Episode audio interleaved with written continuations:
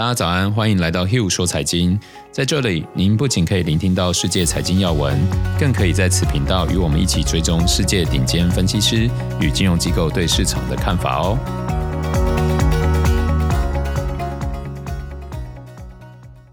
大家早安，我是 Hugh，今天是二月八号星期一啊，又到了每周一的分析师时间了。上周分析师主要是着眼于疫苗接种速度的差异，带来不同的策略。这和我上周提到的区域发展会有些类似，不过分析师们评估的资产并不是我们研究的股市，而是以外汇为主。尽管整体方向有些类似，但我认为要考量的方面却不太一样。今天我们就来听听看他们怎么说。另外一方面，原油价格上周出现了突破，我们就一起来看看分析师怎么看待全球需求的变化、原油价格还有汇率的关系，又是否能建构出不一样的投资策略。我也会提供一些想法给大家参考哦。本周分析师们对于多种汇率提出了看法，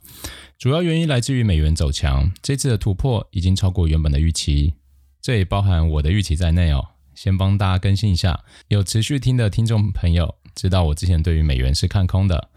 而这次美元强势突破后，也让我上周决定先行平仓，目前是空手观望，重新评估美元的走势。毕竟没办法，我们还是要跟着市场走。那也正是因为上周美元的强势有些超乎预期，分析师们也慢慢开始提出不一样的见解。像道明证券的分析师就认为美元将持续上涨，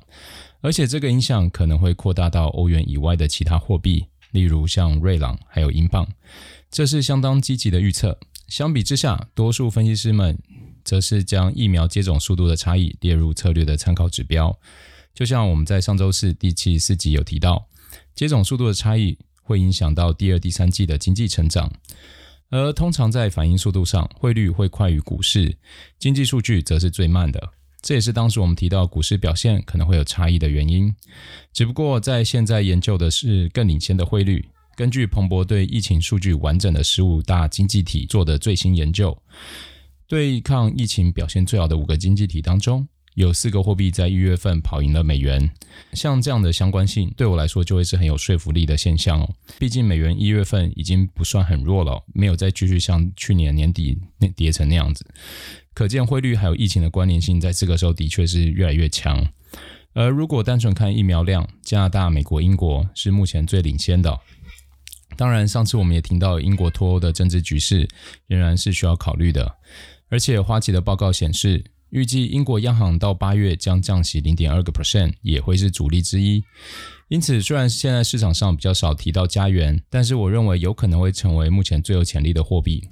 这还会和我们等一下晚点要聊的原油有关哦。呃，刚好聊到经济复苏与疫苗接种速度有关，我们也看到一个数据，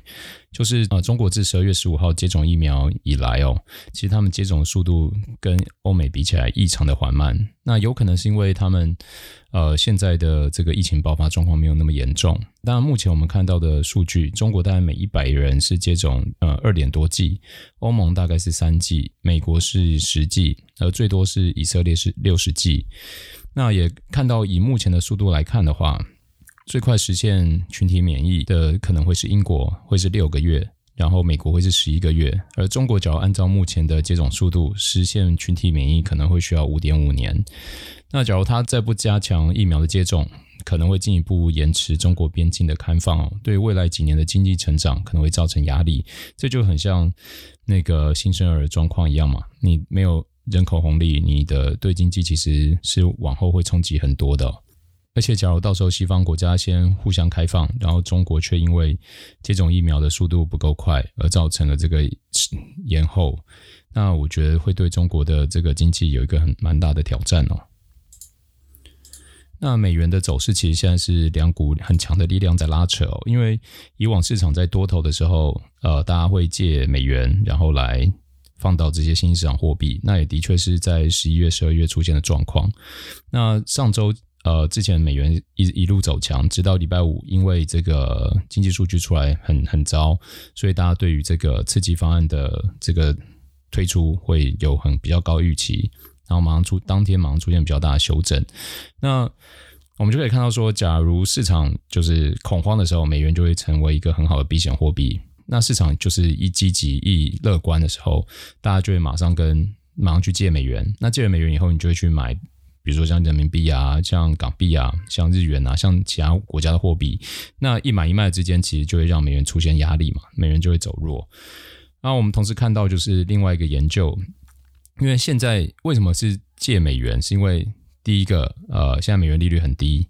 哦，所以像我们看到就是说，上周美元的走强，就是因为美国的殖利率开始走强了。还记不记得我们之前有提到那个美国在八零年代结构性走弱，但却后来那时候全市场都看空美元，但因为他们的利率开始提高，所以反而出现一个很强的多年的大多头。那现在就是美元的利率似乎也正在开始走高。这个就造成上周美元开始走强一个很重要原因，所以未来我们会 follow 美元走强走弱，其实就是两个很重要的变数嘛，一个就是市场的乐观性情绪，一个就是美元的殖利率。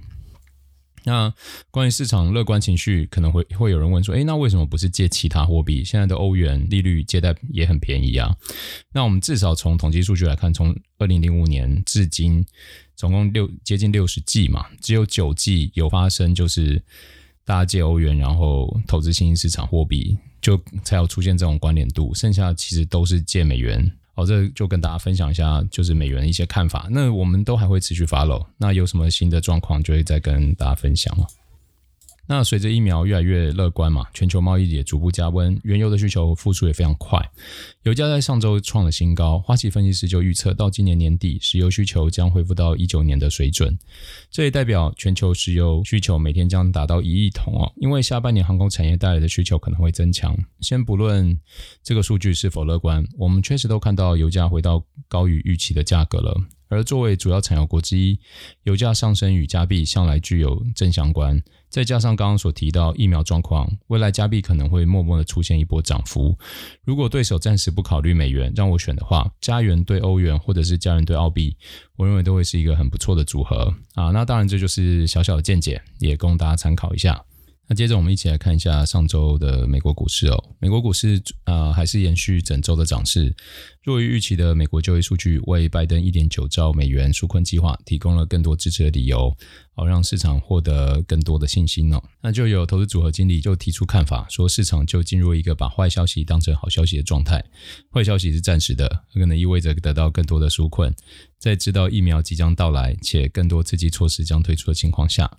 许多投资者将会发现，目前更难抛售，真的很难卖出股票。哦，对，就是现在，就是呈现一个不管怎么样都是好消息。呃，